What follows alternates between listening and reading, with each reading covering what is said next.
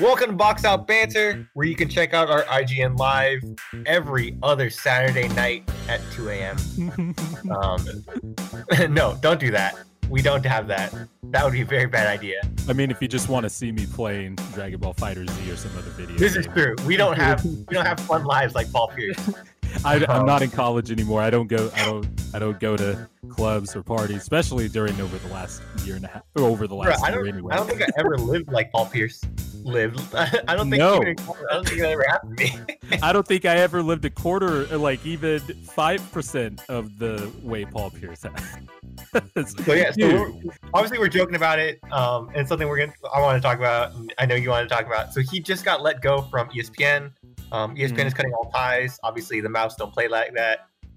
Yeah, Um, and uh, Paul Pierce just posted a tweet like right after the news broke. It it was him. It was a video of him laughing, and then the hashtag smile next to his head as he's laughing back and forth. And apparently, he said something like "Stay tuned" or something like that. Yeah. Uh, yeah, that So- was pretty. That was pretty wild, huh? Yeah. Well, the, the crazy part was like, all right, he has that wild. For anyone that doesn't know, Paul Pierce was posted an Instagram live where he was uh he had strippers and like a lot of alcohol and friends over. Poker chips and cards. It looked like too. all kinds of stuff. Like they were having joints. a night. shots, having a all of it. and uh so yeah he, they you know he was obviously having a good time and he was calling for he was talking to an escort to try to get her over i i don't really know what was going on there um hmm but yeah it was uh, it was pretty wild and so yeah the crazy part to me was after that whole ha- thing happened and he posted it and then twitter went nuts and instagram went nuts and the basketball world went nuts he starts tweeting about the ucla game Yeah, like, like nothing happened. like he just starts tweeting about the UCLA game, and you're like, "Bruh, what? Are you on?" Was that him? Tweet? Yeah, yeah. He- well, no. First, he tweeted. Uh, before he tweeted, "Uh, what a shot! Oh my God, Gonzaga!" He tweeted, "Good morning," yeah, and that got nearly twenty-one thousand retweets. He's just like, "Good, hey man, good morning. Uh, what's uh, what's, What's on in the on? news lately? what's popping off? Any, anything new?" And it's like, "Uh, what?" And then he tweeted after that, after uh, oh my god, what a what a shot Gonzaga. He Pierce tweeted again, earthquake, and then the next tweet, anyone else feel that earthquake? Yeah. oh yeah, Um, here's the tweet. Big things coming soon. Stay tuned. Make sure you smile. Hashtag truth shall, uh, shall set you free. and then he Uh, posted a five second clip of him laughing uh, after news broke. Ah, man, it do- doesn't it doesn't it seem like one of those, uh, just like he just doesn't know he did something wrong, and you're like, Well, Well, think about it. Like, I mean, Paul Pierce and if, especially if you hear stories about like Paul Pierce and the 08 Celtics and stuff like that, like this probably thought it was he, he thought it, this was okay. Like, think about it. Like, yeah, you're you think about it. You're uh, I I was so I was listening to uh I was listening actually to the latest Bill Simmons Ryan Russillo pod last night, and they actually talked about this. And I want, and I actually thought it was interesting perspective because they both have had their suspension problems at ESPN and Yeah. all that stuff. Um, but you know, Ryan, Ryan kind of made this point. It was like, look, all of Paul Pierce's life, he has been told he is, you know, the shit at basketball. He's made millions of dollars. He becomes a champion. And so he's had an established career. Like he's a legitimate Hall of Famer. And so you go into the next stage of your media career and you're basically being handed a job that honestly like you could be doing a lot of other things but because you're Paul Pierce you get paid to talk basketball it's like okay I'll just go on for a few minutes give my take and then leave A- aka um, I'm better than Dwyane Wade or I'm a better shooter than Klay Thompson and then he just walks off the set I created the That's step that. back. yeah, I created the step back. He just walks off the set, people react, and Paul Pierce keeps coming back on. And so he's probably just like, this job really it's it's a fun thing for me. And so he does the normal stuff he would do, except, you know, he doesn't really understand that he is repped by Disney at the end of the Yeah. day. Well, I so I don't think he necessarily did any. I don't know if he realized he was doing anything wrong because at this point, everybody knows how to use social media and stuff like that. yeah, I just think Paul Pierce. This is what Paul doesn't Pierce care, did. right? He doesn't Well, care. like, so this is the thing that I was trying. I got into a discussion with someone about it, and at the end of the day, I, I realized I was just like talking at a wall. You know, one of those, right? and- You're just running around in circles. Yeah, and and it's the thing into a where- wall, yeah. It's a thing like Paul Pierce. Yes, he is able to do all this stuff in his private life and do whatever he wants. I'm not saying that he shouldn't be doing this or anything like that. Um, you know, you have the right to to do what you want and like have fun and, and you know, if you want to party with strippers during the pandemic, mm, like you know, go for it. It's all your. That's wait, bro. You do you. That's fine. To each his own. Yeah, I'm not judging him for that. My thing is Yeah. always like you have a responsibility to your to represent your company and represent the people that you're working with, um, and to put out uh, when you're in a position of power and a position to be a role model.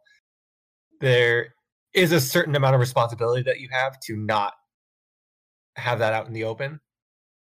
Um, and like, and and hey, if you don't want to, that's fine, but there's going to be consequences. Yeah, yeah, and he got and he got let go, and um, it, it- and he got let go, so it all resolved itself. Yeah. um, So, I'm- especially my, my been thing my thing is always going against people that are like oh paul pierce getting canceled for no reason or like paul pierce getting canceled for living his life and it's like mm. no, he's not getting he's not getting Yeah. canceled for that. i was like no Also, can- canceled. He's gonna lose his Also, also, canceling isn't really a thing. It's No. called holding people accountable. too. absolutely the- 100% That's that's the other thing too. It was like Yeah, so there is no such thing as can, cancel culture. It's yeah. just holding people accountable accountable. But also Yeah. like yeah. So like I I definitely agree with with what you're saying because like you know we work for companies and stuff and you know we Yeah. have we have i can't you know there's a lar- yeah there's a there's a large responsibility we have of you know uh, as much as maybe we don't like it sometimes or whatever there's there's always that consciousness in the back of your mind like okay like it's not just me um or it's not just you know management when you think about that stuff it's also your coworkers and all that stuff yeah. but uh but um yes Yeah. but it, i mean it resolved its uh, it, it would have been a it, just imagine how longer this would be in the news cycle if they did like some weird suspension thing or like didn't even address it or didn't even address it. They just had him Yeah. on the jump the next day Well, this- this is what this is the kind of thing like we talk i know you brought up Russillo and and his issues. I think for me it's on youtube and you can find it. Russillo's apology when he came back on the air because he did get suspended once it happened for anyone who Yeah. doesn't know ryan Russillo got suspended for uh, he took a vacation uh i forget where he went but he talked he was talking about this vacation the entire time and he was gone for like a month and everyone was like whoa what happened um, basically, he had gotten super, super drunk and then walked into a hotel room that wasn't his and just knocked out. yeah apparently the key his key card worked for that room Yeah. too is what he said yeah Right. And so, you know, yeah, he got arrested and, you know, charged with, you know, breaking and entering or, or I think unlawful exposure, something like that. Something Yeah. something like that. Indecent exposure. And so, you know, uh his apology when he came back on air to me was perfect because it, it was a thing of, yeah, I have he no to owned blame. up to it yeah, I I have no one to blame. This is what happened. Uh, I fucked up. I drank too much. I need to take some responsibility. Like I'm lucky to have this job, or I'm lucky to be in this position to be, you know, do what I do for a living, and I like I don't take it for granted. And like all this stuff, like it's it is the thing of like, hey, I I know I fucked up. I'm owning up to it, and like I'm not gonna, it's not gonna happen again. And that's to me is all you can really do, and Mhm. it it shows a lot of um maturity to be able to admit like, yeah, I made a mistake, and like, you know, okay, let's move on. Um, and for that, I can respect you. For for Paul Pierce, it just seemed like he didn't he didn't know like he didn't even acknowledge like I did anything wrong or like you know yeah and like yeah, dude, that's fine, cool. Um, but you probably shouldn't be working with a platform now that you know is, is family representative and uh, or, you know like a Disney related company. Like you can't work for a Disney related Yeah, company he's probably gonna make he's probably gonna make his own media company yeah i don't i don't i don't need like an apology or anything i Yeah. just thought this i just thought this story was crazy and Dude, it's so interesting it's, And- it's and- really weird. to be like, completely honest, not like we're losing much in terms of NBA analysis here. I'm not upset. No. No, there. Yeah, uh, absolutely. You're absolutely uh, correct about that. Uh, but uh, no, I just, I and like I mentioned earlier, like yeah, there there is definitely a part of me that is just like, well, what do you mean by you know representing the company? Because like I also think that could be used as a veal sometimes to Sure. limit your talent and stuff like that. But you know, um, I I see both sides of it. Like I understand that when you have a job, you uh represent the people that you know you work for where whatever you say and if you get caught for it well then you get caught for it. And i don't need an apology or anything but you know it seems like it resolved itself. And i just thought the i woke i remember waking up that morning and, and the video just started surfacing. Bradley beal was tweeting about it. Yeah, and every like everybody was, i was like wait what's going on? And i saw i saw the best tweet I saw was it was like Paul Pierce out here looking like Slurms McKenzie from Futurama. so That's one of my favorite Futurama episodes ever. So I immediately got that Dude, reference. I was like, oh my, my- god. my favorite part of the episode is at the end of the ep- at the you start to feel really bad for Slurms McKenzie because he's Yep. like he's part he's like when he sacrifices himself at the end he's like party on boys yep, yep. And he looks all beat up and stuff. Yeah. yeah. You just feel bad for him. He's just like, I'm tired. I'm tired of yeah Slurms what are you Slurms what are you doing Just what I those do best some of those screenshots, I was just like, yeah, man, uh, this, this, uh, this is just, I don't, maybe it's just me, but it just doesn't look fun. my the best my, part, the best idea part fun. is the best part to me is it gets like as you watch the video, it gets worse and worse because you Yep. watch it for a second, you're like, oh, it's just Paul Pierce. He has a headache. He's tired. Whatever. He's like bloodshot. He's He tired. has a headache. on. And then it pans out, and there's a girl in a bikini massaging him, and you're like, all right, like whatever. That's you know maybe he's like getting a massage or whatever. He's tired. He's talking. And then it pans out more, and there's his boy next to a table with like a whole bunch of alcohol on it. You're like, oh, they Yeah, Something's it's like, oh, And then- something's and then it moves over a little more, and there's chips and like money and stuff everywhere, and you're like, "What is going on?" And then it, he pulls it up, and there's a girl twerking on the floor, and you're like, "What is going on?" Yeah, yeah. That that the, it was definitely one of those uh you know like the you know like the uh, scenes in a cartoon or whatever where somebody like keeps pulling back like sponge like you remember like in spongebob where he was arguing with patrick and he kept pulling back all the bad stuff that patrick Yeah. was doing and he's just like like this? No. Like this? No. And it just kept getting worse and worse and worse. Yeah, that's what it that's what it was like. Uh but nah man uh i actually i want to see what paul pierce does. I i'm always interested when athletes launch like not launch but this is this is definitely where it's headed paul pierce is definitely going to be starting his own quote unquote platform and it's easy to do nowadays Yeah. and i imagine he's looking at stephen jackson and matt barnes and all those guys is just like you know what i'm just going to go do that and that's honestly that's honestly probably another reason why he posted that video. Oh, Well, like we said, he didn't care, but part of the reason he doesn't care is just like, look, even if ESPN fires me, I'm the fucking truth. like that's probably Yeah. what he's thinking at the end of the day, you know. Again, though, I think you feel the same way I do in that, like, yeah, he's a Hall of Famer, but like, man, they've gotten a lot out of that one championship, and like, I don't know. Yeah, yeah, dude. They really did. Like they really did. Like also, I will say this about Kendrick Perkins. I like him a lot in long form media as opposed Yeah, to so do I. TV TV media. I think that's what I've come to realize with a lot of these guys. Actually, Obvi- I think Perk's basketball analysis has, has actually gotten better, and it's better in long form. I could disagree with them, but I could at least see where he's coming from. Uh, Well, but Perk, like, Perk's, Perk's main strength to me is always with like the uh the locker room stuff and like the chemistry stuff Yeah. and like inside the NBA stuff where you're like, man, he he really gets and he'll give you that tough love sometimes with that Texas ass accent of his. Yeah. Like that's what I like about like it. he really he You know? really understands like he really understands like it's this is super corny, but like he really understands like what it is inside the NBA and like those relationships and like those Yeah. like who the people are and like what they're going through. And that's important. Hell yeah, it is. And like so when he when he talks about a player, like sometimes when he talks basketball, I'm like, okay, I disagree with you. But then sometimes when he talks about like, well, his mindset is here and he needs to get here, and I'm like, yeah, Perk, you you you say it. Yeah. Yeah, exactly. Exactly. And but with Paul Pierce, like I, I'm just there for the stories because like when he's on pods and stuff, he really gives some crazy stories because if Yeah. you hear a lot of stories from well it's like with any championship team or team that's been together for a long time like you hear story like you you live to hear the old players tell stories about that stuff like about how you know KG would be screaming at everybody on the airplane including Paul over cards Yeah. on the or how Paul Pierce bet KG 100 stacks or whatever it was that one time on the plane it's like wow like these stories are great but yeah um ESPN did not ESPN's TV coverage did not lose much. Well, not that they really had much aside from like a few guys like Matt Barnes and Richard Jefferson. And uh, all their stuff actually is moving behind a paywall, which actually gives me some hope that they are looking at investing into good content.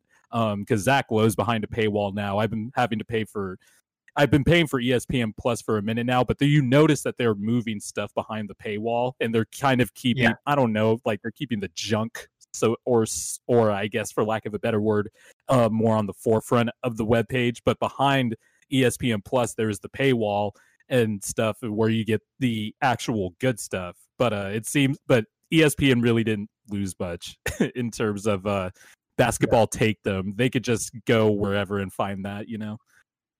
pretty uh you know i'm pretty pretty happy about where we're at with that um again pretty like, happy with where you cut out you cut out right there. You were happy uh, with what? I'm, pretty i'm pretty happy with like if there was one person that we needed to lose from the, the espn nba coverage like completely fine with it being paul pierce yeah, um, yeah. Like- that's for sure.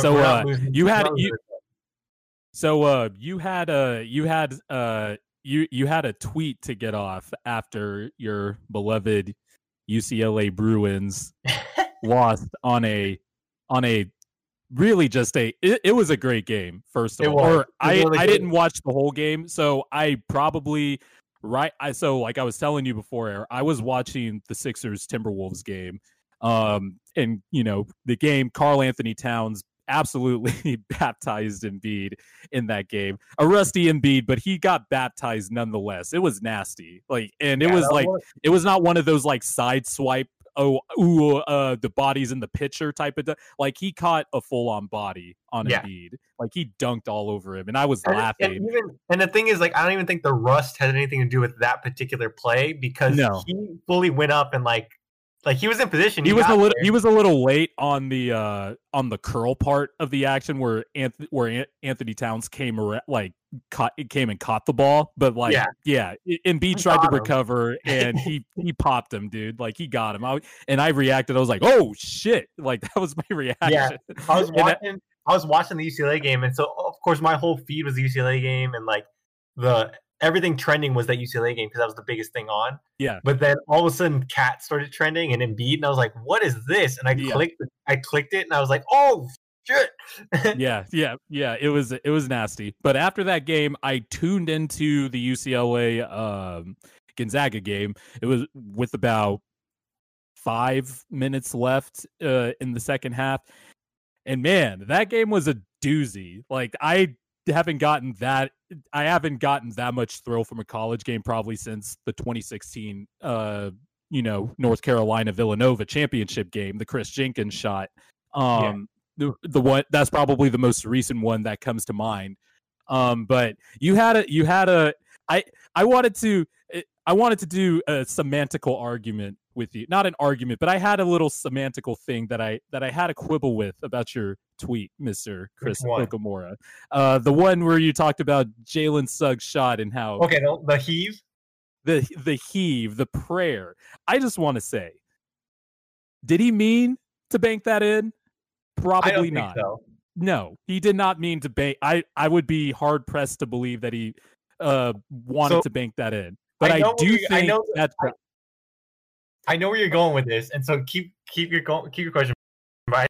I I do, do- want to say it did look like it was calculated. He looked at where he was going to take off once he stepped beyond the half court. Um, it looked like um, it looked like he was measuring it up. It looked like he shot it like a normal, sh- not like a heave or a desperation like you normally would see at the end of a quarter or a game. He jumped, he loaded, sprung up, jumped, and shot it like not normal because it's probably a little out of his range, but he he definitely took aim. Like if there was a lot of it that was calculated.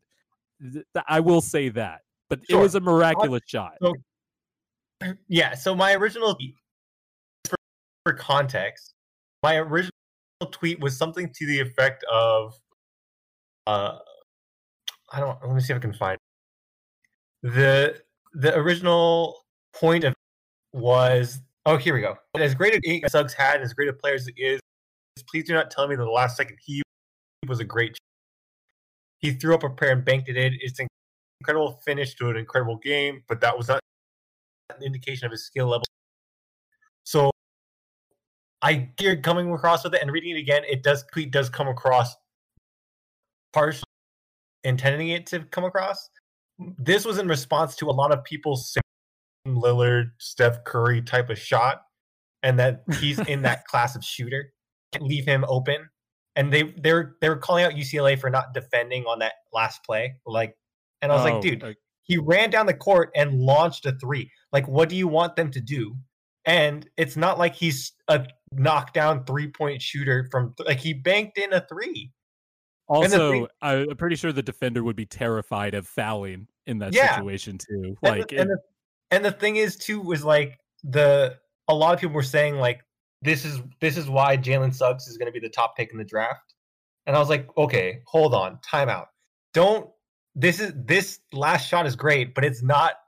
He had four or five or six other incredible plays that show his skill way more than this last shot. That that sequence where he got the block and did the bounce pass in transition yeah, uh, towards the, that that That's to me encapsulates that encapsul encapsulates Jalen Suggs. I was just like, that is like an all time like I'm the best player on the floor type of moment. Now, like he got the block, he recovered. a little bit of a foul, but even so, it's an incredible play. And to me, people should be talking about that mm-hmm. in terms of like not in terms of the highlight, because obviously the shot's the highlight, but in terms of discussing him as a prospect and as a player that play, the block to the pass, should be the the key point of your argument for him as a player rather yeah. than the shot. And so many people jumped onto the shot right away of like, this is why he's a top prospect. When literally there's a highlight reel from the rest of this game that shows it way more. season. yeah. But I'm just saying, like, for people that are only watching this game yeah, and like, yeah, don't really watch a lot of college basketball, like, there is four or five or six plays in this game that are way better than that last shot in terms of mm-hmm. looking at his skill level as a player. But man, what a team though, the Zags, and also what what a run by UCLA. By the way, have to give them props because they, they were in the play-in, weren't they? They were like in the all, play-in. That was my tweet too. My tournament. Yeah, they're in the first four, and they made to the final four, which is crazy. But yeah. I was laughing. My tweet was I put out a tweet that was like, I expected Gonzaga, I expected UCLA to get blown out tonight, and I, I went into the game with zero expectations. Then UCLA played an almost perfect game, pulled me in, and then I got hurt anyway. Yeah, a lot of UCLA fans kind of got you know kicked in the stomach there with that one. with that well, one, it, there's some great there's some great videos of like people celebrating after they get the mm-hmm. layup and tie up the game, and then just yep. instant instant uh, mood switch as soon as that's the, the that's the classic like March Madness. That would imagine if um just imagine if uh, things were opened and you know you saw that that oh type God. of video at a bar or something or like a bar on UCLA right. Row. I don't even remember what the area was called. I went to UCLA. I, yeah, West Westwood. Thank you. That that was a terrible faux pas on my part because I have bit one of my uh, mutual friends went to UCLA and I'd been there a few times uh, w- with the homies, and so I feel bad for forgetting that. but um, but um, yeah, just imagine a video from one of the bars eh, down there, and just the or like you know on the flip side, you know Gonzaga, you know like yeah. that's uh that's the other thing too, like. I'm glad we got these March Madness games back, but uh, the the fan electricity is there, but you could tell it's lacking like a few hundred megawatts. Um, oh, if yeah. that make if that makes any sense. No, um, I totally get what you're saying. So but, uh, here, so here's what I want to talk to you about, Jordan. Okay. Has Suggs done enough in your mind to put him ahead of Cade or Mobley? So I want to preface this by saying that I am completely behind on my homework on these prospects. I want to get like a month and a half, you know, watch watch probably three or four games of the big guys and see how I rank them and stuff like that. But obviously, from what I've seen of Cade Cunningham, I mean, I would I would take him easily. Not maybe not maybe by the end of my you know tape study and stuff probably won't be as easy but the skill set six eight unselfish has figured out how to shoot the hell out of the ball because remember in high school he wasn't as yeah. dead eye of a shooter well, as he is now. We talked about this yeah at the one of our first episodes we talked about this and I said yeah his only thing with me is shooting and yeah. he figured it out and he figured it out. He's an elite shooter now, like which is kind of crazy. And so I would take that skill set. And also he's a smart team defender. But Suggs would absolutely be in my top three. I want it my right now I'd probably say Evan Mobley is second, only because like I when it comes when it comes for me in prospects, like I'm drawn to obviously we talked about this before, wingspan and just long boys and just unique unique skill sets. And for me, I look at Evan Mobley and I'm just like, this guy has a handle. He can defend. Like, not only defend, he can mm-hmm. protect the rim and he could switch. From what I've seen, I just want to preface this by with what I've seen. And it looks like he has shooting range. So it's like, I look at that skill set and I'm just like, it's tantalizing. And I would definitely keep him up there at two. But then I look at Suggs great athlete, multi-sport athlete. um, you know, makes all the the whatever the cliche of winning plays, he makes it. Like I said, go look at that block sequence, that block to pass sequence. That dude yep. gives a shit about the outcome of the game. And you know, and that gets thrown around a lot, but you could see it on Suggs' face. Like he wants to win. He'll do whatever it takes to make that, you know, deflection or that late rotation to get the block or, you know, passing it to the next guy in the corner who's open. And um yeah, the shooting is definitely not up up to snuff, but if you count on his work ethic, which I think we have o- undervalued over the last few years, you, you would have to believe he'd be at least a good shooter.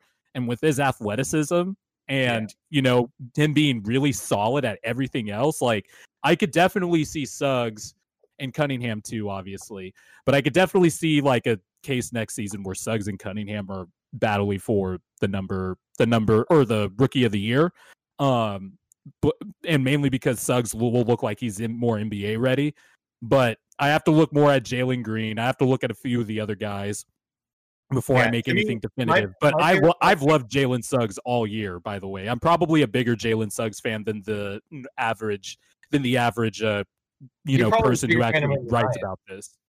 You're probably a bigger fan than I am. I have both of the Jalen's pretty lower than a lot of people. I have them like in the top five, but I don't have them.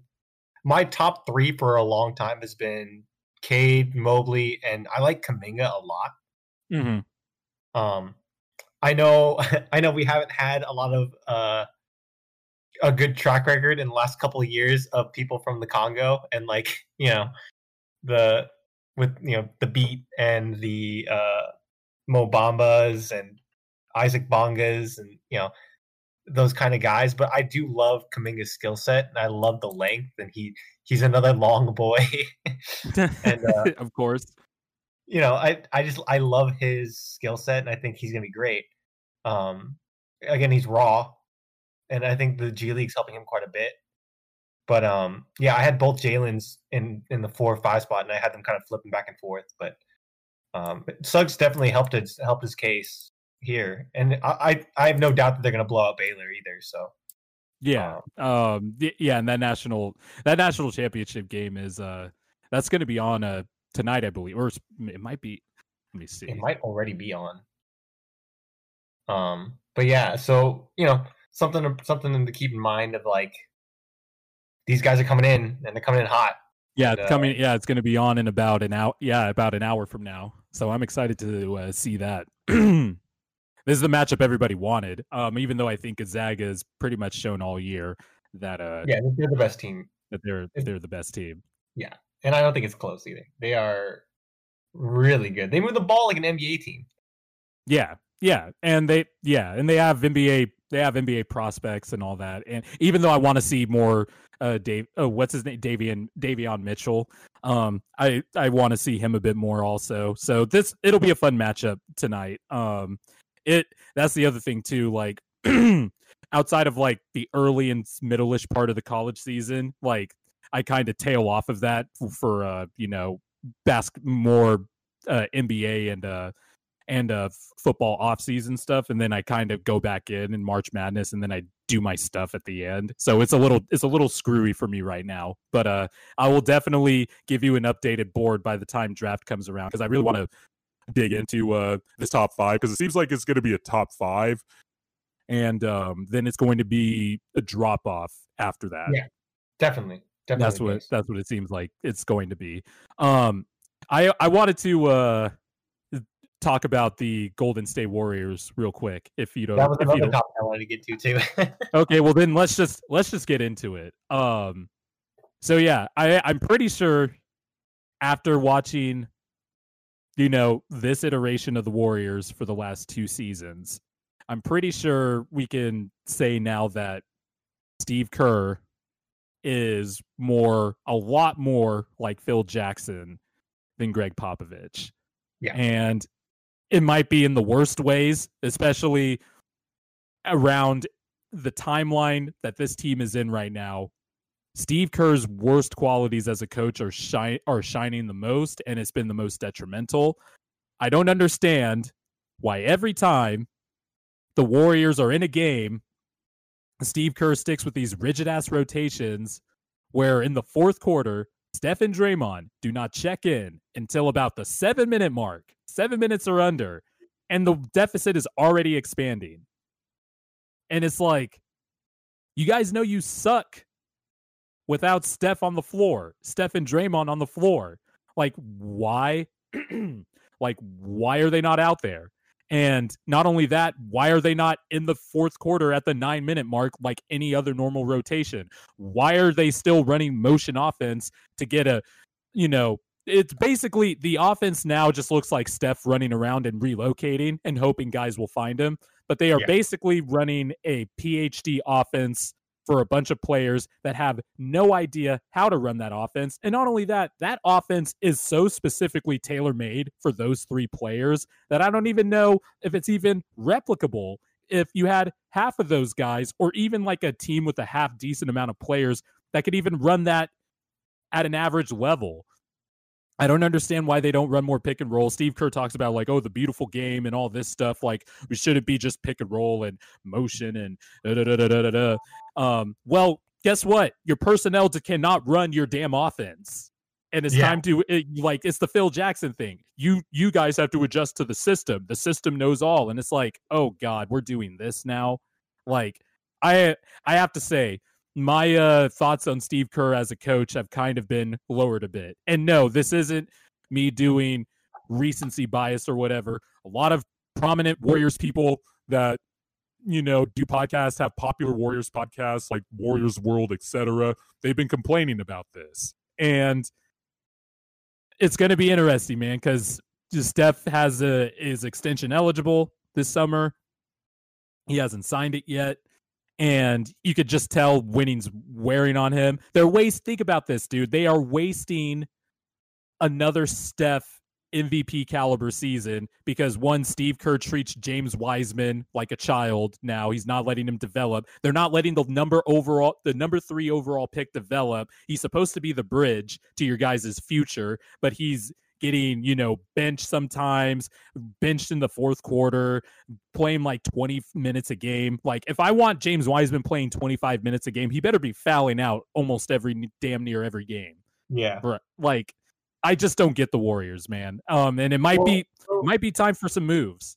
this is this is kind of the thing that I was saying. If you're stuck, right?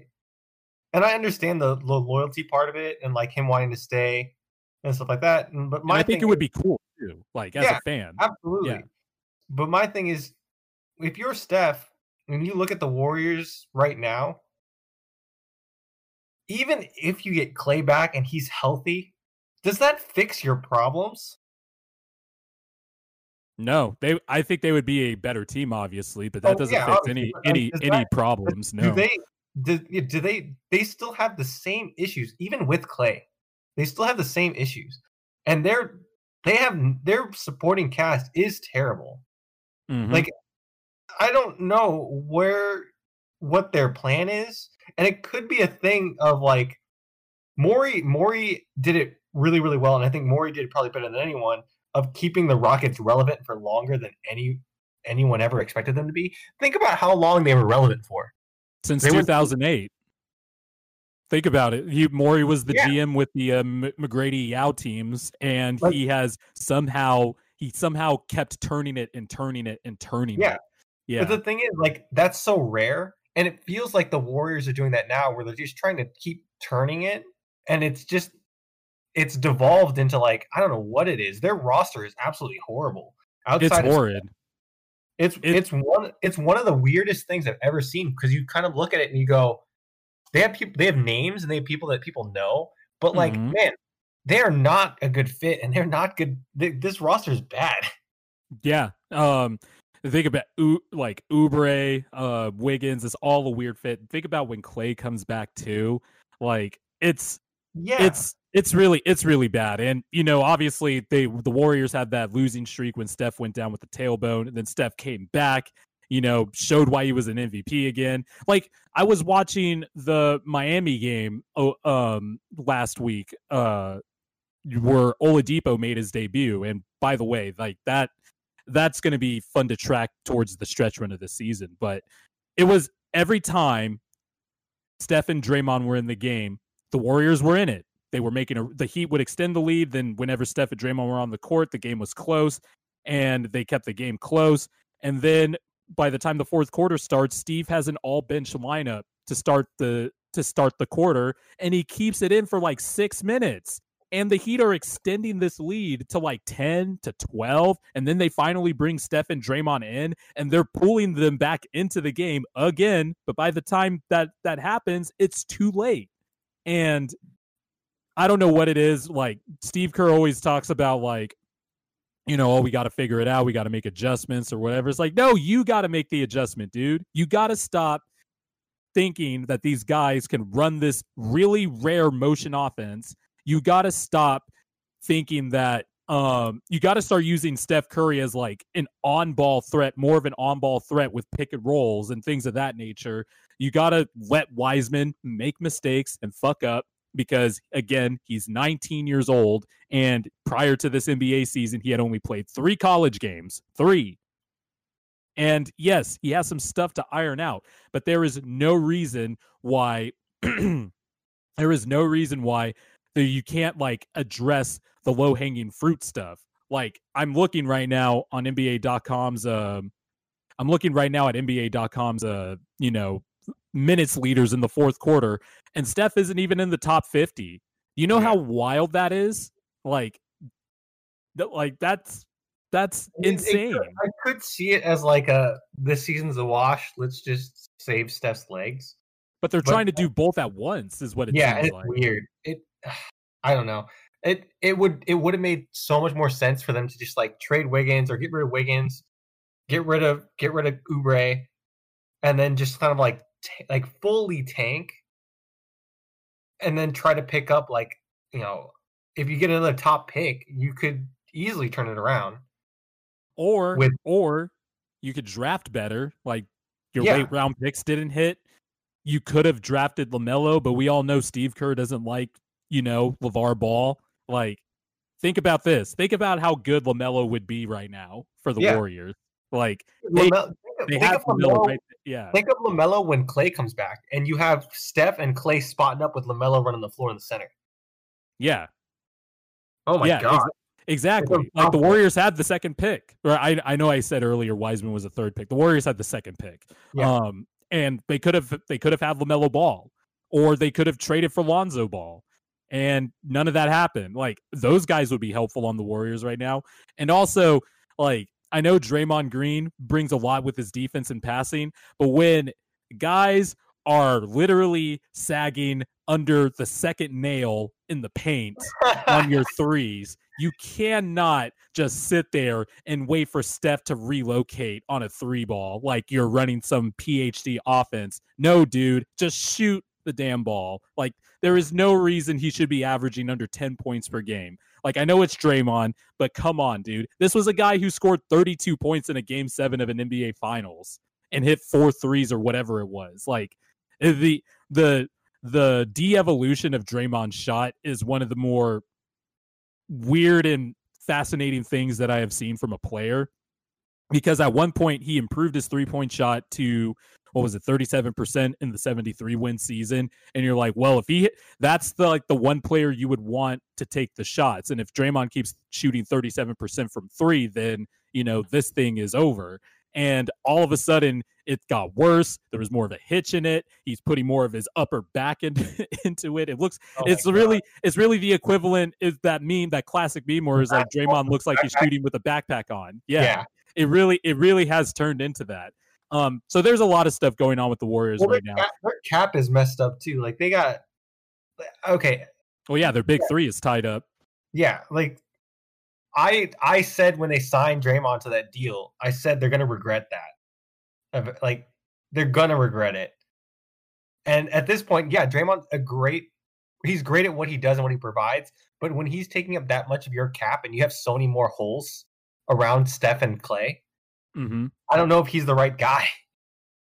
Yeah. Um, if it, if it was a little bit, if they had a little bit more of their holes plugged up, I could maybe see that deal. But the thing is, like, that deal's supposed to be a win now move, and this roster doesn't scream win yeah, now at all. Nor do the coach, nor do the coaching decisions. I can't harp on this enough. The coaching in the front office, like, it really just seems like everything was just caught lightning in a bottle, and they knew how to maneuver. It. Well, I don't know how much maneuverability you should get. I don't know how much credit you should get for your maneuverability when you, you know, get a lucky cap spike and then sign Kevin fucking Durant, right? Yeah. But know you know, they did it. They did it. I'll give them credit. But you know, I mean, I mean, I could be GM of the year then if I was the GM at the of the Warriors at that point. Yeah, it, but it seemed like everything was caught in a lightning in a bottle situation, and now that this run is over, we're kind of seeing like one how hard it is to keep a championship team together. Two what they actually we can pr- now properly assess their skills as management people and front office guys because now they're kind of more back into basketball reality. Because remember some of these moves too were from Jerry West like before this dynasty started. Like I swear, like I will always love Jerry West because it felt like when everybody was talking about Klay Thompson and the Kevin Love trade, like before the 2015 season happened, I was like one of the, I felt like I was one of the few people where I was like, are you kidding me? Like, why would you trade Klay Thompson? Like, yeah. th- you have something special with this backcourt. Because I had seen, I had kind of, I, I feel like like I, I mentioned on this podcast before with the Warriors, I felt like I was the uh I felt like I was the hipster who discovered the rock band before it became cool, you know? Um especially because I loved Curry going back to Davidson. Um, but Jerry West basically said, if you trade Klay Thompson, I quit. And that basically ended it. Klay Thompson stayed, and the Warriors have three championships and five finals appearances. And now that this is over, we're kind of seeing what what it really is in the NBA streets. no, totally agree. There is a certain amount of uh I think there's there was a lot of oversight or you know not oversight, but I think there's a lot of um overhype for this front office that like, mm-hmm. hey, they draft they drafted well. You could argue they lucked into Klay and Steph. Um, and then you know drafted Draymond, who's a great pickup later on in the draft. But after that, like, what what is there really?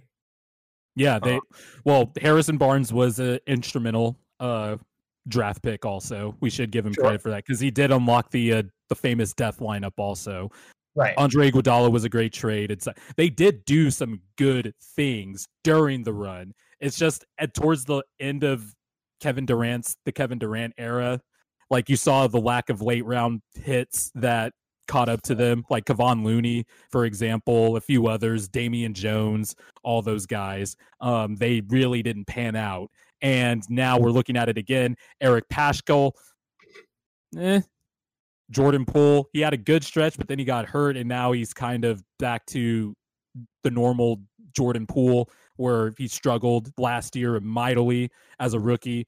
Um, yeah, man, I, I really I wouldn't be surprised if we went through this whole summer and Steph doesn't sign an extension. Like it would not surprise me one bit if Steph didn't sign his extension and he just yeah. goes into next season with the last year on his deal. And he goes into the Lakers. Oh my god. That that happened. Honestly, I would love to see that I would love to see like Curry play with LeBron or like somebody like Embiid. Like if Morey could just swing a Dude, trade, you know, for LeBron, uh, LeBron, AD, Steph would be unstoppable. I I think I think Stephen I think Stephen and Embiid would be fun because Embiid attracts so much Steph like gravity in the paint while Curry attracts so Embiid like defensive attention out on the perimeter. And so it would I would love to see defenses just literally break in half because they were are trying to defend a Steph Embiid pick and roll or pick and pop. That would be fun. Dude, imagine LeBron AD's pick and roll with Steph running around. How do you stop that? that would be that would be uh that would be stupid. But thank God they thank God it's not going to happen, and the Lakers won't do anything. because that would that would be that would be dumb. I would quit this podcast. it's the NBA's worst nightmare. Um, it, it, it really would be, and also it would be a complete 180 from LeBron because LeBron doesn't. Well, I don't know how much of that is true now, but LeBron definitely looked at Steph with a scoff when uh, yeah. he was getting his MVPs. Well, well, Perk, Perk, and a lot of other people have said that like LeBron's trying to recruit Steph. Yeah, um, and uh, Windhorst said that. Windhorst with his, you know, I'm not reporting it, but I'm saying it, and so I'm not reporting it though. The yeah. type of talk that he always does. But, but then, uh, um, uh, the I was I was laughing because the when we got LeBron and we got AD, I remember tweeting like, "This is revenge to the rest of the NBA for the Chris Paul thing." Do you know? You know that's only because. So I understand why Laker fans always go back to that, but David Stern was the owner of the Pelicans at the time. Yeah. So no, I, I, I, I just want to point that out. no, I, I understand why it happened. My point was that David Stern should not, when the NBA should not own a team at, oh, absolutely. Decisions at that point. Absolutely, one hundred percent agree with you there. But that that was the reality of yeah, it. I just that, I just reflexively argue with Laker fans about that point because I had did it my whole high school when that happened throughout high school. I argued sure. with Lakers. I was like, uh, you know. also, I, part, I not gonna lie, not gonna lie. Like, part of me as a Laker hater, I was like, yeah, that's right. Reject that trade. I don't give a shit. Reject that shit. Dude, the, a Kobe, a Kobe, Chris Paul backcourt in their primes would have been incredible. Dude, Chris Paul would have been crying with joy, like yeah. if he was playing. Because think about Chris Paul's mentality and his attitude, and his how he, oh, how much he loves basketball, dude. Yeah, him and Kobe would have been would have been great to watch together. Like I, well, just like in the same way that I imagine Kobe and KG would have been fun together. Because I know KG said that uh yeah. he was thinking about going to the Lakers instead of the Celt. Like it was the Celtics, it was the Lakers and the Suns before yeah. uh, his last year in Minnesota, and he didn't choose the Suns because they would have traded Amar'e and a bunch of pieces, and he would have been basically going to the same Minnesota team in Phoenix, and then the Celtics was just more feasible because they ended up getting Ray Allen too. And so I love see I love hearing stories like that. This is why players should be on long form uh, uh yes. Platforms more. Um, but you you wanted to uh, bring up something else that you wanted that that was on your mind about the league. Oh, so yeah, the Warriors were one. Um, I just I don't because everyone's saying like, oh well, Klay's hurt. Is there one big? The one thing I hear from Warriors fans is like Klay's hurt, and I was like, well, I don't know if Klay fixes any of these problems. like, no, Klay doesn't make him a contender. No, no, no. Like, and so I don't know what their plan is. And I, if I was Steph, I would not sign this extension. Like I need to see more. Um, but mm. anyway, we, talked, we, we talked at that. Um, I want to bring up the Hornets here really quick. Is the injury... I'm making a video on the Hornets right now. Yeah. Oh, really? Are you? Yes, So I am. I was kind of scared because I pre-recorded it, and um, and they started losing more games, and they weren't the fourth seed anymore. And I was, and I recorded specifically that they were the fourth seed in the East, so I had to do a little re-recording. But yeah, it's coming this Wednesday, hopefully. So so here's my question for you. Yes, we talked about the fade for Cade stuff. Um, and so is this kind of the best of both worlds with Hayward and Lamelo getting hurt? Is this now kind of the best of both worlds where you go, oh, they might still get a high seed or like a they might still miss the playoffs and like get a high pick here um, where they were good and they were fun and everyone is excited about them and they might attract free agents, but they also might get a, a good pick still. they're still winning games, by the way, without Lamelo and well, I think Gordon Hayward's injury is actually Hayward gonna. going- Hayward going yeah, down, he makes yeah. it. Yeah, he's the one who makes it go and stuff. So this is Yeah. going to be tough, but it, I think the I think the unfortunate thing to answer your question, I think the unfortunate thing is the Hornets are kind of in too deep now. So like, I don't think they're going to catch unless they have some insane lottery luck, thanks to the you know changed odds a few years ago. Yeah. I don't see them catching the Pistons. The Magic are going to be awful now, even though they have been playing scrappy since Aaron Gordon left. Um, the Timberwolves stink. The Rockets stink. The Pistons stink. The Magic stink. The Cavaliers are once again on another on another rut. Um, the Wizards are probably going to have another Russell Westbrook two week triple double spree and will probably put him back in the play in. So like I could see the Horn if the Hornets just continue to hmm. lose because I don't see them winning a lot with with that with Hayward gone now yeah, because they they'll fall out of the playoffs. Like I think the Pacers will come up and, and grab and grab them. I think the Bulls are going to be a lot better now with Vucevic and LaVine. They start they're looking a lot better. Um, yeah, the yeah the Hornets lost their ball movers. They Yeah. lost they lost Lamelo, they lost uh, Hayward, and Rozier can move the ball, but he's score first. So is Devonte', all those guys. So yeah, they're probably going to lose Monk. They're they're definitely they're going to lose a lot of games now. Yeah. um, So I, can see them dropping out of the playoffs, and then once that happens, I mean, kind of It is, it is the best of both worlds. It it's just uh, I guess um, yeah. even if they can grab, even if they can grab like a mid round pick, right? Like a and grabbing grabbing something like I don't know if his stock will go this high, right? But like like a Johnny Juzang, right? Someone just a, like a shot maker, spot up guy, plays defense, smart with the ball. Because that like a guy like Juzang is perfect for Lamelo. yeah. Spot up shooter, confident, knows how to play, knows where to stand, knows where to be. That's where That that's would- the kind that of would- guy on Lamelo. Yeah. Um, the Hornets are kind of in. higher and you can get like a top 10 and you can possibly get like a Kuminga or you know any one of those because there's a lot of athletes in this draft. Yeah, and the Hornets also have some movable contracts too that Yeah. they could probably. I I would have loved to see the Hornets at some point this year. I would have loved to seen him get a competent center as outside of Bismack Biyombo and Cody Zeller.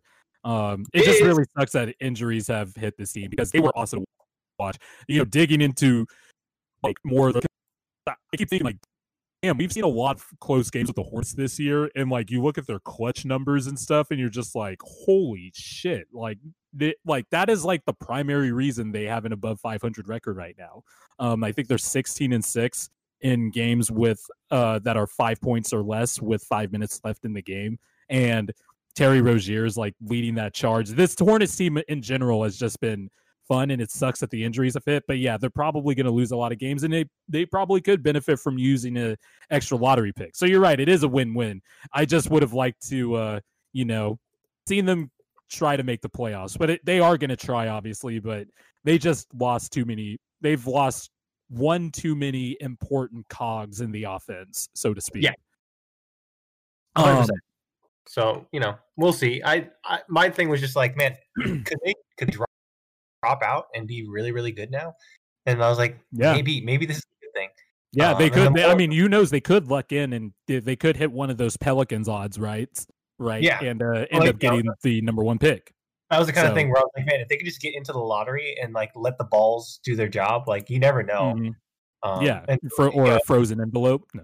Yeah. Michael But, you Jordan know, gives it- it's like, hey, Adam, you know, hey man, I think so. Uh, this this comes to another question that I wanted to bring up too. And again, this is this is sort of like an interesting. I think there's an easy answer, um, and I think there there's an easy answer, and I think it, it gets a little more complicated the more kind of you look into it. When LeBron retires, who's the face of the league? And to me, it's come down to Luka and Zion, with Lamelo kind of sneaking in there. Um, I think that is way too early for that. Uh, I think once LeBron retires, so Like okay, when, when okay, so what age do you think LeBron? Let's let's let's do a hypothetical age. Realistically, I think in the next like four years, five years. Okay. So when okay, so when LeBron's forty, Yeah, and he re- let's just cap it at 40 so when Yeah. lebron retires he's going to be 40 years old so at this point the face of the leagues will definitely not lamelo will not lamelo will be one of them i think lamelo is going to be a special point guard i just So think I. he does stuff that obviously we both think that um he he uh, does things that not a lot of players can do or see but i think Embiid I think Embiid's going to be 30 at that point. It's right there in his prime. Jokic as well, um, especially after those two guys battle for MVP for the next few years. Um, and they brought back the big man. I don't know. I don't know if they have like. May, I think Embiid more than Jokic, but I think the star power and the personality of Zion and Luka, I think carry a little bit more than Embiid. Oh, and ev- oh, I disagree. Everybody, I love it. Embiid has, I think, has has more personality than those two. They- Well, I- a, a guy I- who I shit talks everybody and no, engages no, I- people. on s- I get that, but I'm saying like in terms of the highlight and the markability, like I don't like the okay, yeah, because they're ball handlers. I get it. yeah they're, they're, the way that they handle the ball. Because think of it, when you look at sort of faces of the league, it usually comes down to like a lot of it comes down to highlights and visibility. Like Shaq was the best player in the league for a long time, but he was never kind of the face of the league in the same way that Michael was or even Kobe was, right? I think in the early 2000s, you could point to a lot like a small gap between Jordan and Kobe, but like when when like I could see small gaps where it's like okay, it's an Embiid for like a year or two, but then when you're talking about like the next guy, I I think mean, it's Luka, Zion, uh, those are definitely good ones. Uh, Lamelo, if he could bring Charlotte back to like being a 50, 55, 57 win team, then yeah, I could definitely see him being a face of the league. But I just think at that point, the this generation of stars, the guys our age, or the guys from like 26 to 30 right now, I think those guys are going to be the next in line to be the quote unquote uh, face of the league. But you know, maybe down the road, you know, obviously those next generation of guys, Luka, Zion, the guys that are like 23 and under, those guys could definitely I they're definitely be next in line. I'm not saying you're wrong. LaMelo could definitely his play style is awesome. Um his uh he plays a position that everybody gravitates towards to that caters to today's game. Um so and he definitely he plays with flair, so he could definitely be the face of a league. I just think with the way we consume basketball now and stuff, I also think that's going to change over. th- It continues to change and is going to change, and um, I just think we since we're more smarter about how we, in a lot of ways we're smarter, but in a lot of ways we're also a lot dumber too about how we talk. but I think people will look at it and be like, okay, now it's the next, you know, guys' turns. Like Embiid and Jokic. As if you well, if you look at who everybody's talking about, like it's well, when Embiid wasn't hurt, it was Embiid, Jokic, LeBron, like Jokic and Embiid bringing the big man back. Like you look at Jokic and Giannis fooling around during the All Star game, the next stars of the game coming up. I just think there's like a lineage or a a uh, not a passing down of the torch, I guess, but like there's like a next in line type thing that I think we might be skipping it over too soon to Lamelo. Also, um, we'll have to see it for a year or two. Uh, also, not n- like not that I'm saying that I don't think Lamelo will be that, but No. we still have to wait and see. Again, this is like super. This is super like. it's an easy answer. It's an easy answer, but also like To me, the- when you to me, look into it, yeah, like, To me, the easy answer is Zion.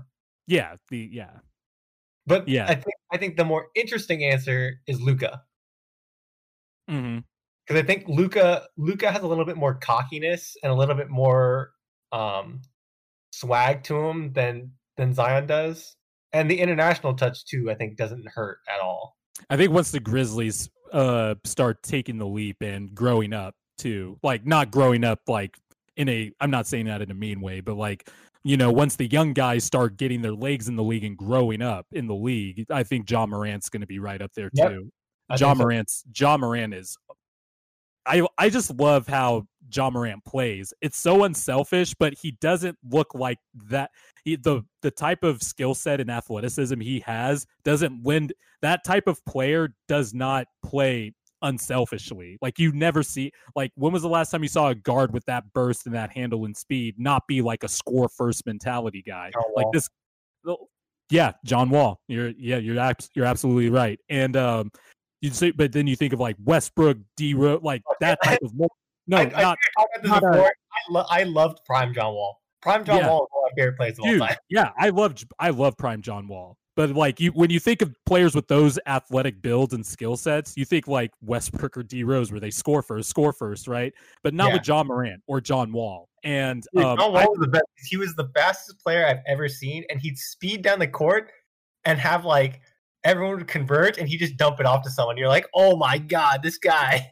I'd probably go I'd go Allen Iverson, John Wall, Westbrook, and D Rose. Those are probably the three fastest guards of it. And De'Aaron Fox is go is quickly rising up the ranks. He's up I- there, yeah. he's the fastest guy in the league, I think, right now. Um, when that dude dusts you, like it's like your shoes are stuck in cement. Like he has had some nasty crossovers and dunks where you're just like, wait, what the hell happened? I was just getting in a stance, and next thing you know, De'Aaron Yeah. Fox is behind me. You know, like it. But uh, yeah, there, there's definitely the league's in good hands, man. There's a lot of talent around there. And speaking of Jokic, let me just uh, I want to talk about the Denver Nuggets real quick. Bruh, I, I'm changing take. I'm changing. I, I know we talked. I know we talked about it last week. We need to see more. Shit. I've seen I've seen enough. I want to put the Nuggets like I want to give all respect to the Phoenix Suns, but I'm telling you, the way it's looking and the way I the stuff I look for in a team come playoff time, I'm putting the Nuggets too. I think they're the second best team in the West. The Gordon trade has made everything fall into place. Michael Porter Jr. doesn't have to guard the next toughest guy. He there's enough spacing around the court between Jokic, Murray, Will Barton, and um, Michael Porter Jr. That Aaron Gordon's instinctive instinctive cutting ability and Jokic's passing just make a glove fit pairing. They last Right. night against the Magic, they had connected 16 out of Jokic's 16 assists. I think six assists went to Aaron Gordon, and he hit him on some nice backdoor cuts. The Clippers, he was Gordon was guarding Kawhi and actually holding his own. And it's like that would have been something Michael Porter Jr. would have had to do, or hope that Gary Harris gets healthy enough to be able to stay on the court, which I also think is just the main thing I like this trade is that the Nuggets got somebody that could take those extra 30 minutes per game and allocate them to somebody else. And Gordon is now in the role where he is the third or fourth option. I think one of the players yesterday might have been Will Barton. Some a Nuggets player had a quote out of the post game yesterday and saying that he was talking with Aaron Gordon about how Gordon was laughing because these are some of the easiest baskets he's got. And I think he's shooting 64% since joining the Nuggets. So. I imagine he is definitely enjoying himself.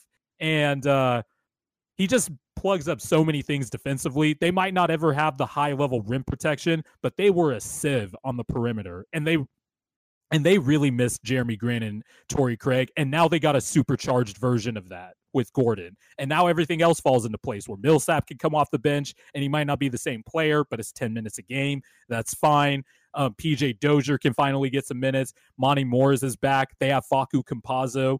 Um, they they just have a the rotation is legit 10 deep now. They're back to the deep Denver Nuggets team. And with you know a better fourth wheel that makes everything just hum. So I love the I love the Nuggets as my second best team in the West. Yeah, they're they are so much better. I mean, we talked last week about well, a couple weeks ago about how I loved uh Michael Porter Jr. at the four. Yeah, and I, I thought it solved all their problems. And I talked last week about how it looked like Aaron Gordon was just, you know, they point to they they it's like Michael Porter Jr. They point to Aaron Gordon. They're like, "This is what you should be in three years. This is what you yeah. want in three years." And and the thing is, there's so much size with skill too. Yeah, the the Aaron Gordon Jokic pick and rolls are terrifying. Um, yep. And and then when you surround them with shooters, when you have Murray and Porter going out Will there, Barton. Will Barton going out there and spotting up, it makes it so impossible to guard. But the thing is, like to they me, like already impossible to guard too. That's me, the thing. To me, the thing is defensively of how much it fixes with their matchups. Yeah. Um, and again, when when you can bring Millsap off the bench, it stabilizes your bench unit as well. Um, mm-hmm. So it it just all around makes this whole thing work. And like I brought up last week that I'm I'm slowly putting them ahead of the Suns, and you said you need more time. And I think we're all at the point we're both. Yeah, I'm, uh, yeah, and then like a few days later, I put in the in this Discord. I was like, I was like, yeah, I think fuck it. I'm ready to put the Nuggets there. you know. Yeah. Like they. So, yeah. I, uh, I, I'm interested in tracking their defensive rating over the next few weeks because if they are just an average defense, it was the book on them last year. If they were just an average or like a top 12 defense, then they're a contender because they have a top they have a tier one franchise player like cold stop MVP front runner right now, and um, with the injuries and with the injuries and everything, like Jokic, Jokic had a great case, I think, throughout the year, but now I think he's the front runner. Um, but they have everything now, and I really love this Nuggets team. So the, the they are definitely the Jazz should be scared.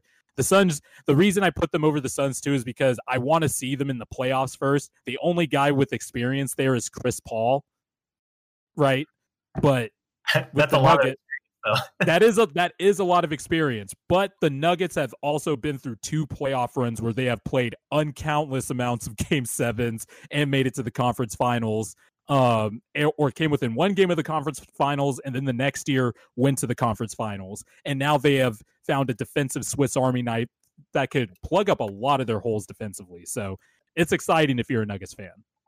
Yeah, absolutely. I think it's, it's I think super exciting to be a Nuggets fan. I think like it's gonna suck when the Lakers are the seventh seed and you run into them in the first round if they're yeah. fully healthy. Um, and like that's another thing that's gonna be really weird. Of like, obviously the Lakers are gonna get a low seed. The Lakers are gonna get like a sixth to eighth seed, and then yeah, at that point, if you're if you're the Jazz or the Nuggets or the Suns, is part of you do you is part of you trying to like let, maybe you're thinking like let's let our foot off the gas a little and let's try to avoid this. Chris and paul also, isn't thinking that i guarantee you. What's up? Chris paul isn't thinking that i guarantee you that. No.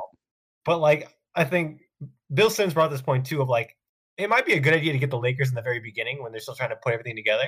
Yeah. Um, which i don't disagree with but like i think you know maybe you maybe avoiding them altogether might be the you know the smaller stuff or might yeah. be the more more important thing. Like you know i, I don't know.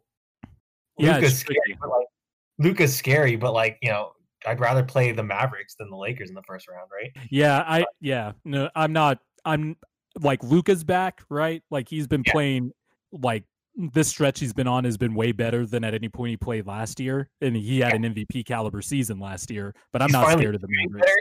That yeah, took almost that took almost four months, but he's shooting finally now. finally in shape, like like all that stuff. But I'm not I'm scared, scared of the. I'm scared for. I know. I know. Everyone brought up last summer of like, this is like Luka Luka's MVP year this year. I'm scared for this season, where yeah, Luca is going to have the summer playing probably Olympic basketball. Mm-hmm. He's going to have a summer like where he's going to be able to work out and focus on his training. And I think he's realized like I can't just eat what I want. And I have to full I have to work on my diet. I've heard a lot of stuff about him trying to get in shape and like really understanding and buying into all this like full year round training stuff. Mhm. Um, and so you know, if he can start, if he starts doing that stuff, you usually see it when in players when they start really adapting to the NBA lifestyle in that way. Um, Yeah. you start to see the jump, and I think like this is part of the start of that. Yeah. And I and I do again don't want to, you know, brush off the Jazz either because they are on another dominant stretch and Donovan Mitchell has been on a horrid tear since the All-Star break. Um real quickly, uh before we go. So I did look up what Denver's defensive rating has been in the 5 games since they traded for Gordon. It's 109, um which is 13th. So like I said, if they make it to middle of the road or top 12 while they have a 120.3 offensive rating uh, during the same stretch, I think the Nuggets are going to be solid. They'll be they'll be uh they they are I think it's warranted right now that I overreact and put them as the second team in the West. I just I can't wait to watch this team for the rest of the year. They just got so much more not that they weren't interesting, it's just that Denver was missing some pop. They should have had they should have been building off of this playoff run and it just looked like losing Grant and some key guys were were crucial. Uh, Gary Harris being hurt really obviously that well he's always he's been hurt the last few years but the nugget his defense was important in those playoffs he turned around he turned around game six in that first round series against the jazz his defense on donovan mitchell when he came back was was uh, spectacular and crucial but um they finally got somebody that could play durable consistent minutes and is 6'10 and can do a little bit of everything so i like this team I like it. I like it a lot. So, um, I'm excited to see where they're heading, and uh, Mhm. the West, the West is becoming more and more interesting. The Lakers the of wild, wild west the uh, wild wild A- west is uh is pretty interesting here of how they're going to. It's added a new wrinkle to the to this to this race that's uh pretty interesting, and like the bottom tier teams are all starting to catch fire at the same time too. Mhm. So the the finish here should be pretty crazy. Yeah, and uh, the top three teams in the East that that finish should be crazy too. Um, I like that the Bucks uh, locked up Jrue Holiday. Jrue Holiday has been absolutely spectacular this year.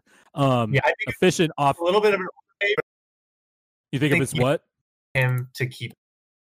I think it's a little bit of an overpay, but I think you do need to pay to keep him and to Yeah, to ownership didn't cheap out. That's the thing. Like they Yeah. they went all in on their franchise, their tier one franchise guy. Um, so and Yeah. I and I think as a fan, you you want that. You don't want Yeah, ownership to absolutely. I cheap out when you Yeah. Again, it's are you overpaying for Jrue Holiday? Yes. Did you need to do it? Yes. So you know whatever, it's fine.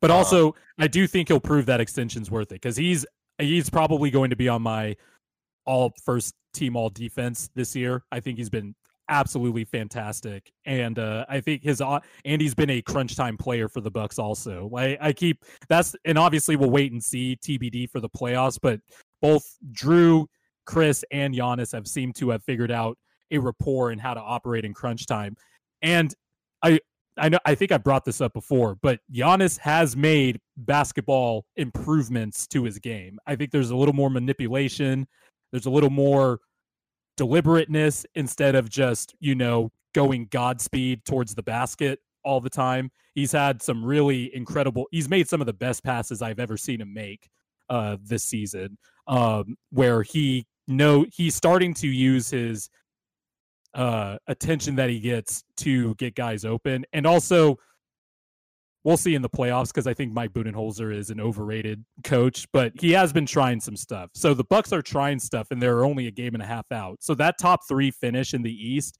that's going to be interesting. Are you worried about Kevin Durant by the way?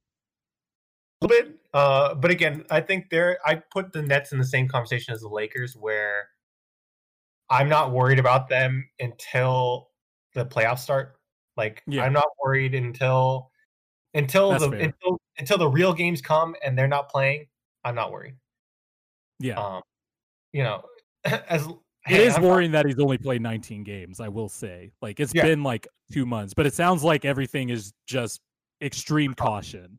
Yeah. Extreme Yeah, caution. I think that I think them having Harden and yeah. Kyrie it so that you can have that amount of caution. Um, I think the Lakers are the same way, where yeah, they they're being very careful with Anthony Davis and very careful with LeBron, and like as long as they're in the playoffs, which you know I think they've I think they've put in enough of a uh cushion where you know they could lose a ton of games and still make the playoffs. I think Mhm. that as long as as long as all of these guys are playing when the games really really matter, then I think that's fine. I'm not worried Yep. yet. And So- also one one more thing before we uh, dip out here.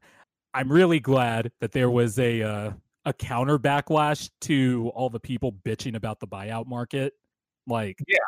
the most pointless thing to get upset about in Well, it's, like it, it's because it's because the Lakers signed someone, and Bill Simmons had a fucking hissy fit. he he had a hissy fit about it and there was other people too by the way complaining about it which is funny because those same people like a week ago were like blake griffin's washed lamarcus aldridge is washed like Andre They're gonna- they're- yeah, they're gonna get they're gonna get better uh because they're playing with the nets obviously but like the when in the last 10 years has there ever been a buyout player that can influence a championship like that Oh, it's just funny enough, another thing for people to say that. Funny you say that. The one thing that we could think that I could think of that a lot of other people brought up to Bill, and he ignored. PJ Brown. Yeah, PJ Brown. yeah, no, Bill. He actually did bring up uh, PJ Brown when I first heard him bitch about it. But yeah, PJ Brown. That was the uh, that was the one. And you know, Andre is Andre Drummond more talented than probably the average buyout player. Sure, Yeah. but is the Lakers were already one already the favorites, and Andre Drummond isn't going to swing the championship odds that much. Like No. LeBron's going to pull some stuff out of him that he probably hasn't before that he Drummond probably has never done before. Um, He's gonna pull a toenail out of him. oh god. I like how he looked at the camera. I like how he looked at the camera and was trying to communicate to us that like toenail off. Like, he's like, oh, I was like, oh god, that's so disgusting. But yeah, uh, buyout market. Who cares? like, who cares? I'm, uh, I'm of the same belief here. I just don't. Like I cannot get worked up about it. I I can't. But yeah, that's all I had. Yeah, I'm I'm totally with you there. So yeah, we're good. Um yeah. Uh interesting, interesting week. I think the the end of this season is gonna be super wild. I'm happy that we have a month left to see kind of how I know we're out. almost there. Jesus. We are. Yeah, It's crazy. So that's the crazy part. LeBron, LeBron and AD are supposed to be back uh like last week of April, first week of May, and then they literally have a week before the playoffs at that point. It's like cramming in for a final exam, you know. Yeah, absolutely. It's I mean, Good old procrastination college days. Lakers Yeah. are going the college route now. I do. Oh, did you did you check the see the video that that was out with uh, LeBron and AD the with on Schroeder stream? I did not know. It was pretty awesome. It's uh, and again, I've been talking about this for a while, and like I know most Laker fans have been talking about it, and like probably everyone's sick of hearing it. But like this Lakers team is so close, and I think it comes down to LeBron being that's how he. We I've heard that's how he runs his teams, even in Cleveland, that they're just very Yeah. close.